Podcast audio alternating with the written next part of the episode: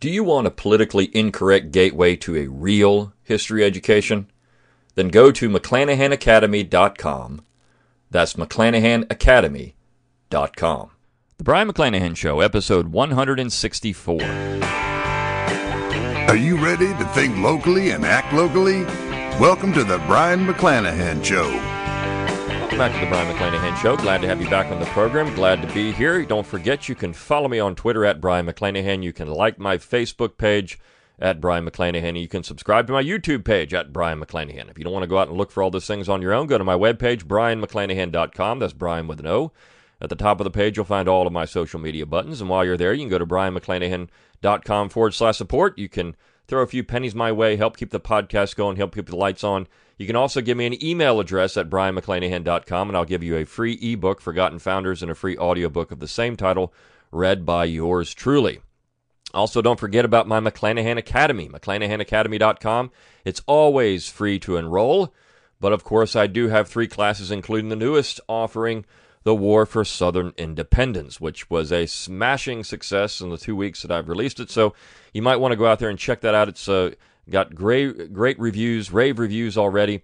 People are really enjoying it. So go to McClanahanacademy.com. You've got three classes there one on secession, one on Hamilton, and then, of course, the War uh, for Southern Independence. And I do have a new class coming up the first week of July. And those that enroll in the, in the academy for free are going to get the deal. They're the only ones that are going to get a deal. So uh, you're going to want to go out and get that new class. It's a short class, but it's going to be highly worth your time to take it. I'll announce it next week what it's going to be, and then it'll roll out. Uh, July 2nd is the day that it'll uh, hit the academy. So you want to get in, to get uh, enrolled in the academy so you can get that deal. Also, don't forget that I also teach at Learn True History.com. It is a comprehensive education website. Great website if you want to have economics, philosophy, history. I mean, there's tons of material out there, 20 classes. So go to learntrue, T-R-U-E, history.com and uh, sign up there as well. All of those things will help keep the Brion McClanahan Show going. And of course, I've got my Brion McClanahan Show gear with my logo on it at redbubble.com. I've got uh, a, an article on my webpage. At the top of the page, you'll see something that says shop, and you can actually go there. So go on and get some Brion McClanahan Show gear. Uh, it would also help support the show. Okay, I want to talk about a subject that's, uh, of course, hot right now. I mean, this is all over the place. You've got the issue of immigration and border control, and uh, you know, is Trump somehow an American, or people that support restricting uh, immigration in the United States are they somehow un-American?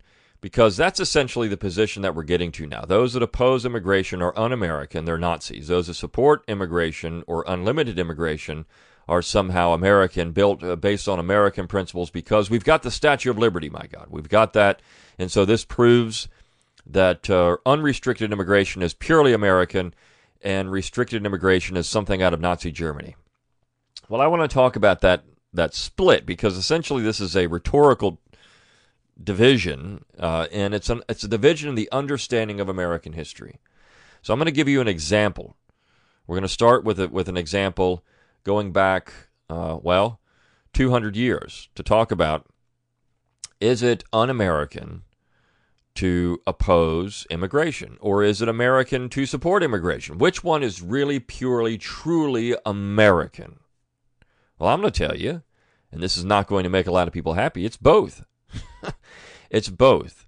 And I'm going to give you examples on both sides However, uh, when we look at the powers of the general government, and I've done a done a podcast on this, an episode on this already. When we look at the powers of the general government, the side that says the general government has restricted powers when it comes to immigration has a more valid legal argument, restricted powers, than those that say it can do whatever it wants in regard to immigration. This is actually a state issue. If you follow Jefferson's line of logic, now, of course, you're also going to look at the Constitution where it says that the Congress can prohibit certain people from entering the country after 1808. So if you want to say that the states had full control over, over uh, immigration until 1808, uh, well, then after that point, the Congress had power to do it. You could make a legal argument there. And there are several people throughout history who are purely American who believe that the Congress had the power to restrict immigration. President Grover Cleveland was certainly an American, and Grover Cleveland believed that the Congress had full power to control immigration. He was in full support of the Chinese Exclusion Act and opposed the construction of the Statue of Liberty when he was governor of New York. He said this is a bad idea. Uh, that the state of New York was not going to be behind this thing because, of course, New York was on the front line of, of uh, new immigration into, into the United States. And, of course, when he became president, uh, he had to uh, dedicate the thing, which was you know one of the cruel ironies of his political career. And, of course, you had the American Party of the mid 19th century, which found most of its most of its support in places like New York. Again, ground zero for immigration. So there were certainly people that believed that the general government had the authority, the power to control immigration. On the other hand, you also had people in the American Party who were working through the states to try to restrict immigration as well, knowing full well that the states could do these type of things, that the states could actually pass laws that could restrict uh, people to live there or how long they could live there, how they become a citizen of that state.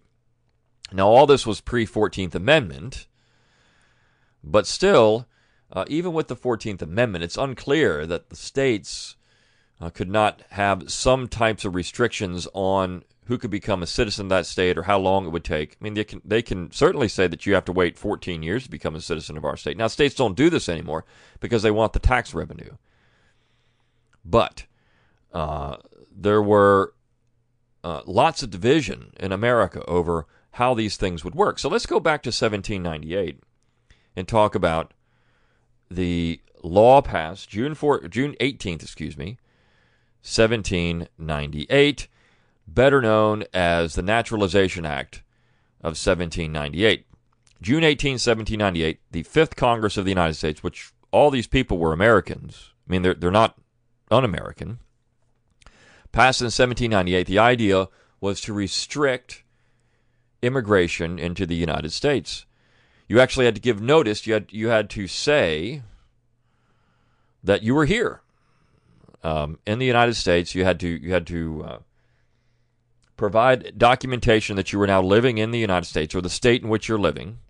Now, this was not something new. In fact, this happened in 1795. There was notice that you had. Now, in 1790, no notice was required. You didn't have to say you were here. Anybody could just come on in. But 1795, you you had to have notice, and then 1798, same thing. And you had to give notice of your intent to become a citizen for five years. So you had to uh, give five years' notice. And then you had to live in the United States for 14 years, according to this Naturalization Act, to become a citizen of the United States. Now, and, and of course, the state in which you resided. There was, there was two things. Now, the states could do could wiggle around this a little bit. This is to become a citizen of the United States. It didn't say anything about states. So when you look at this statute, I'm going to read some of this. Uh, so this is June 18th, 1798. Section 1. Being enacted by the Senate and the House of Representatives of the United States of America and Congress assembled, that no alien shall be admitted to become a citizen of the United States or of any state unless in the manner prescribed by the Act. So here the Congress is saying that, the, that they have con- complete control over what happens in the states as well. Now, this is where Jefferson bristles at this. he shall have declared his intention to become a citizen of the United States five years at least before his admission, before his admission, and shall at the time of his application to be admitted declare and prove to the satisfaction of the court having jurisdiction in the case that he has resided within the United States 14 years, at least, and within the state or territory where, for which such court is at the time held five years at least, besides conforming to the other residents within the United States and five years in the state and and uh, where he applies, besides otherwise conforming to the former act declarations, renunciations, and proofs, etc., etc. So, first of all, he has to declare his intention to become a citizen of the United States five years at least before his admission. So he has to say, okay, I'm going to be a citizen of the United States, so I have to declare this five years before I'm admitted, and then I have to live here 15 years. I'm sorry, 14 years. So you couldn't just come in and say, I'm going to live here. No, you had to say, I'm going to come to the United States, and then I have to be documented that I'm here. and then I'm going to live here. Uh, this is five years before I even show up, and then I'm going to live here 14 years. Now, this was changed by the Naturalization Act. Uh, in, in 1802, which gave a three year declaration period. This is the Jeffersonians passing this, and a five year residency requirement. So this the process then would take eight years to become a citizen of the United States total time. For the in the 1798 law, it would take 19 years total time to become a citizen of the United States, and of course the state. Now, this is where Jefferson said, "Well, you can't do that when you when you affect the states. You might you could make a case." that uh, you know becoming a citizen of the United States and the citizen of the state are two different things. This is what Jefferson was saying in the Kentucky resolutions. But here you have individuals who are purely American saying this is what we need to do to ensure the security of the United States. Now, looking back on it, the political intent was clear, and I think this is where all this gets wrapped up. People don't care about uh, the plight of illegal aliens. This is all for show. What they really care about are votes. This is the case in 1798. It's the case in 1802. It's the case in 1795 or in 1790. In 1790 was probably the only situation where that wasn't really a consideration. But by the time you get to 1795, 1798, 1882, wh- take your pick, 1855, whatever it was, the question was always votes. The reason the American Party was bristling at immigration, there was some uh, xenophobia there, but for the most part, it's because they were concerned about votes. Now, John Adams, I think, was pure in his concern about what unfiltered immigration was going to do to the security of the United States, which is why he supported these laws uh, to his own demise, in terms of his own political demise. But it's why he supported these laws. I mean, look, at the time in 1798, there was a great fear about war with France, and you had thousands, tens of thousands of Frenchmen in the United States, many of whom were former uh, aristocrats from the trying to get away from the French Revolution. So they were okay; they were conservatives. But then you had large numbers of potentially French revolutionaries coming in from other parts of the French Empire who weren't American. Then you had, on top of that, tens of thousands of Irish who were generally voting for the Democratic Republicans. So this was a way, it was thought, to try to restrict the ability of these Democratic Republicans to influence elections and vote against Federalists.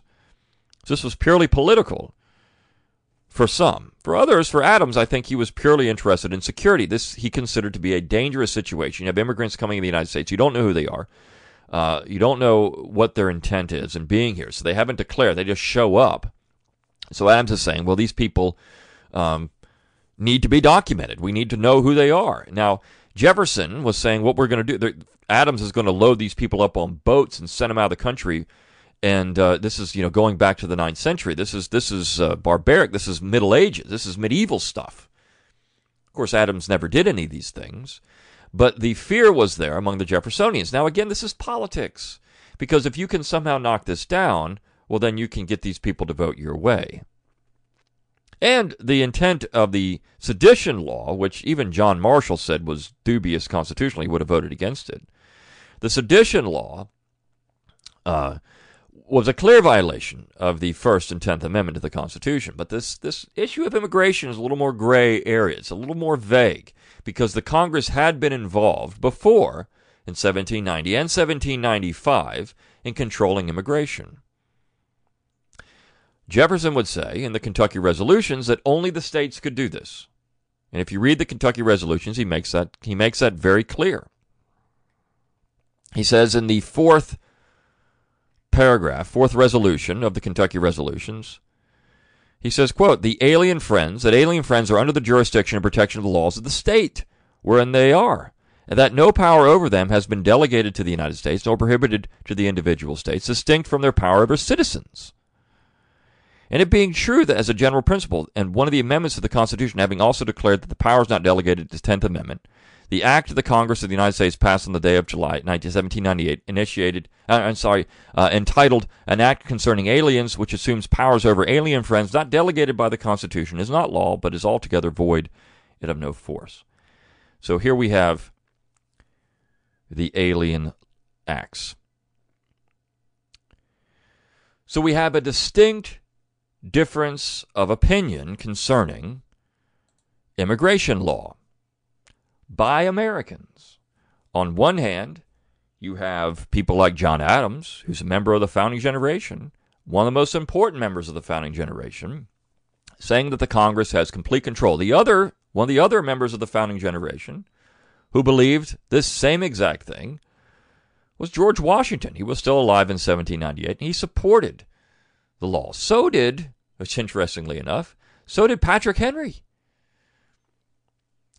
So they believe these real Americans outside of race. See, this is where the other issue comes in. I've seen a video circulating around. This is all about race. This is everything was about race here because the all these laws said that immigration was restricted to free white persons, and then it goes on to say, but they they they discriminate against Irish. Well, last time I checked, the Irish were considered to be free white persons, they didn't differentiate and say Anglo Saxons and then Irish are two different races. Now, we can get into 18th and 19th century definitions of race and how these things were fluid even when it came to white Europeans. Uh, but they didn't say it's French, French or white. They didn't say anything about Irish. They, they said free white persons, whether you're French or Irish. Now, certainly, they're restricting it. They're they're narrowing who can become a citizen to that to Europeans essentially but they're not making any differentiation between Europeans. And religion is not a race. And so, yes, over time, there has been uh, interest in restricting uh, immigration based on religion, also on race, if you look at, uh, or country of origin when it comes to the Chinese. And these things were passed by American Congresses. So it's purely American to be uh, have a position of being anti-immigration. This is not anti-American. It's not somehow a fabrication or, or a, a uh, uh, somebody made this up in 2016 when Donald Trump was running for president. But that's that's the idea you get because people have historical ignorance. And even when they try to go back in, in history and say, well, I'm going to prove this is all about uh, you know race or this is all about being mean to people, it's it's hard to do because when you look at the situation, when you look at the times, this is you know David McCullough, who is not to be confused with any Trump supporter says, well, you have to understand John Adams and the time. You had a war brewing in 1798. A potential uh, situation where security was a question to have these people come in the country. Are they going to be dangerous? And of course, you had the press in 1798, which was publishing all kinds of nasty things about John Adams. And the, impo- the point of the sedition law was to shut down the opposition press, to make it to where you wouldn't have free elections. That was the idea. But uh, this is purely an American position. Patrick Henry was running for Congress against John Randolph of Roanoke uh, on the Federalist Party. Part of the reason being is that he thought that the the the Francophiles had gone too far. That he was worried about another French uh, French Revolution here in America. He looked around and said, "My gosh, this could be really problematic." He also believed that the Jeffersonians were um, not doing things in the spirit of the Constitution as ratified. That he, he doesn't necessarily agree with the position of Madison and Jefferson, but some of this had to do with personality as well. So this is why people say, you know, it was Henry. This guy was seemed to be off the rails in 1798. He wasn't Patrick Henry. Well, he was. I mean, he, he warned people this is what's going to happen. You got it. Now you got to support what you got. And he was certainly at that point in his life more conservative. Now, uh, Henry would die. Uh, uh, not long after that election, but he was certainly uh, interested in in uh, a much more conservative outlook. But you but you had in in 1798 real Americans opposed to immigration. This was not something that came out of Europe. This was not something that was, uh, you know, fabricated out of thin air. And the Congress, 1795 and 1798, had made it difficult to become an American citizen. You had to declare, and and nothing changed from eight, even the Jeffersonians in 1802 left that declaration period. They reduced it, but left it in place, and they required state courts to be considered district courts. You had to register with a state court. So the Jeffersonians themselves, Jefferson, who's saying in 1798 the states have complete control over this, agreed in 1802 that there could be a declaration period for becoming a citizen of the states and a citizen of the United States. This, this could this could be the case, and then you had to live here for a certain amount of time. Outside of that, so this whole idea of just unfiltered immigration, that is actually um, relatively unique in American history. It's more accurate to say that Americans have been interested in restricting immigration the majority of the time rather than not. Now, you can go back to the Declaration as well, and where Jefferson makes criticizes the British for prohibiting migrations to the uh, American colonies. And so, certainly, there was a desire, and, and even Washington said this well, as long as they come in here, and he, he said this about Muslims, for example. He said, as long as they come to the United States and they behave, well, that's fine. They can be here, they can work here, no problem. Um, so there was this attitude, well, people had to come over here and, and be good Americans. They had to assimilate, in other words. The fear was always assimilation. This is what Cleveland said about the Chinese and the Chinese Exclusion Act. He said, look, I, I think the Chinese are dangerous because they won't assimilate. They're, they're establishing Taoist temples. Uh, they're not learning English. They're not really becoming part of America. So I'm concerned about that assimilation, and that was always the issue for a lot of people. You know, and plus when you look at what this does to wages and drives down wages and it creates uh, employment issues, all kinds of things for people that are already here, that was also a concern. So there was certainly an economic concern to have to deal with here. But these are the issues. And again, I mean, you can you can break this down and say, well, they just didn't like him because they're Chinese. No, there were other considerations there. I mean, Cleveland said as much because they wouldn't assimilate. Uh, and that still is a concern about many Americans. These, uh, you know, immigrants won't assimilate. So uh, how how do you have a, a political climate? we we do have a a political economic structure in America that's based that's based on British antecedents, an understanding of law based on the uh, English system, and so if you don't understand that, well then it's going to be uh, a little difficult to assimilate with America when it comes to our uh, traditional views on government and society. Uh, the the founding generation was certainly reared in all that, and, and this class that I have coming up is going to get into some of that stuff. So you're really going to want it. But uh, this is this is the issue. It's not un-Amer- un-American to think that. There have been plenty of Americans who did, and famous Americans, not just nobodies, not just Millard Fillmore. I mean, this is something that you heard in 2016, Donald Trump. Well, he's just Millard Fillmore. And of course, they're using Millard Fillmore in that instance because nobody knows who the heck Millard Fillmore is. He's just some nobody president we had that assumed office after Zachary Taylor died. And that's another one. Nobody knows who Zachary Taylor is. So if you just say Trump is Millard Fillmore, he's a nobody. He's this nobody guy. But if you said, well, Trump holds a position similar to John Adams or George Washington, well, that's a little different situation now, isn't it? It's a little different situation. So, uh, it's I think it's disingenuous to say that this is somehow un-American for Americans to hold these positions on immigration. It's also disingenuous to say that, uh, you know, well, there was an opposition to this. Well, of course, I mean, the, the and to look at this this legal issue, could the states do these things? Was Jefferson correct in his position? I think what he was saying in 1798 certainly there is merit to that. If you look at truly delegated powers granted powers in Article 1, Section 8. There is nothing there over immigration. You can say this law that Congress, that there was some kind of presumption that there would be restriction of immigration because of the Declaration of 1808. Um, but uh, it's it's unclear. And when you go back and look at the debates, there was some dis- there was some discussion of this. But I think overall, uh, this power of the general government was uh, something that was going to be uh, use very little, if at all, and the states would have a tremendous amount of control over who could live within the states themselves. The states could could uh, pass legislation restricting or favoring immigration. The states could do this.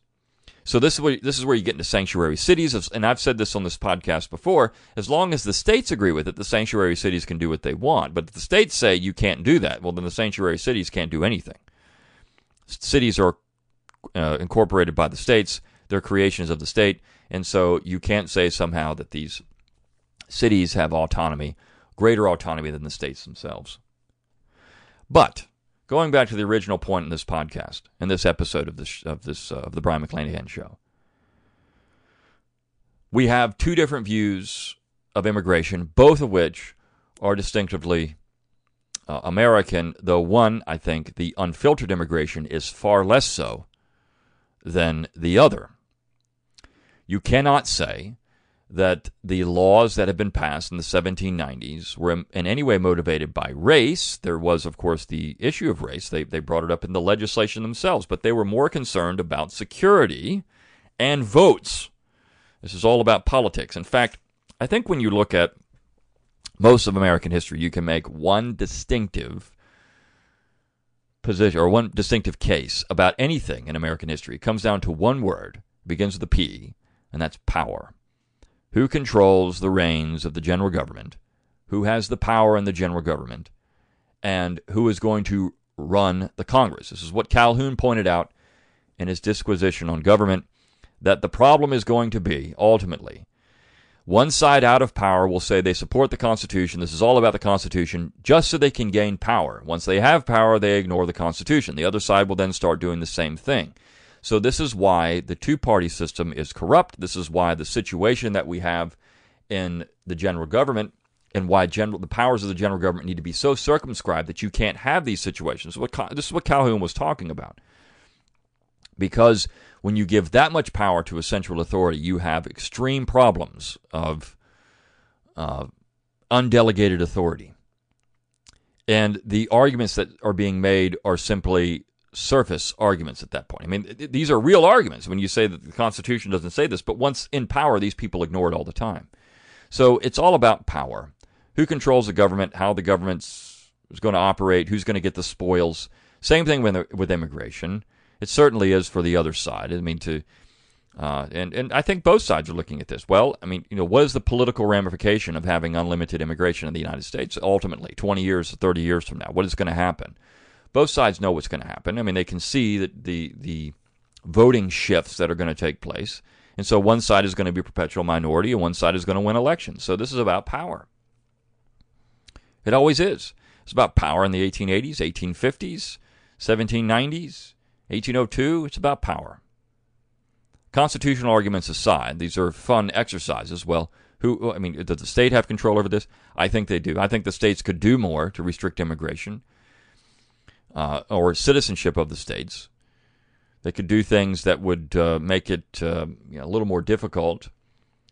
Uh, but if that's what the state wants, if the state doesn't want it, well, the state can do what it wants there too. This is federalism. This is this is the point. This is thinking locally, acting locally. That's the entire point of that particular mantra that I use. Federalism.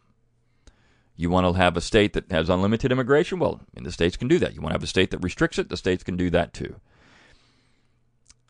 Uh, so this is this. These are both, you know, certainly American positions, not un-American. And I think the language that's used to, to paint those who to uh, wish to restrict immigration as un-American is unfair. It's not based on anything that's historically accurate. And to say that all these people are, are essentially doing this because of race is also historically inaccurate. It's a pejorative used to slander people nowadays, and it, it, it has it's not an intellectual position, it's an anti-intellectual position. One that uh, I think is uh, pretty shallow, to be honest. So, uh, I hope this helped clarify some things when it comes to 2018 and what we're dealing with here, and these two distinct issues that are seem to be so polar opposites, and they are in a lot of ways. But it's the this understanding of of American that is at stake here. and what is a real American position? Um, is it un-American to oppose immigration? No. Is it un-American to support immigration? Well, no. So I think that what we need to do is drop that nonsense and understand what this is really all about. Is politics, and and uh, uh, it's about political power. It's not about families or anything else. It's about political power, and all these other things are just rhetorical tools used to slander other, the other people or make your point. But they're anti-intellectual positions, to be frank. So, uh, look back to the sedition, or I should say, the Alien Acts of 1798. You'll see that uh, there's some interesting parts of that. There's also eight, the Naturalization Act of 1802, and then, of course, Jefferson's response. And you'll see that certainly there are both American positions here. I'll see you next time on The Brion McClanahan Show.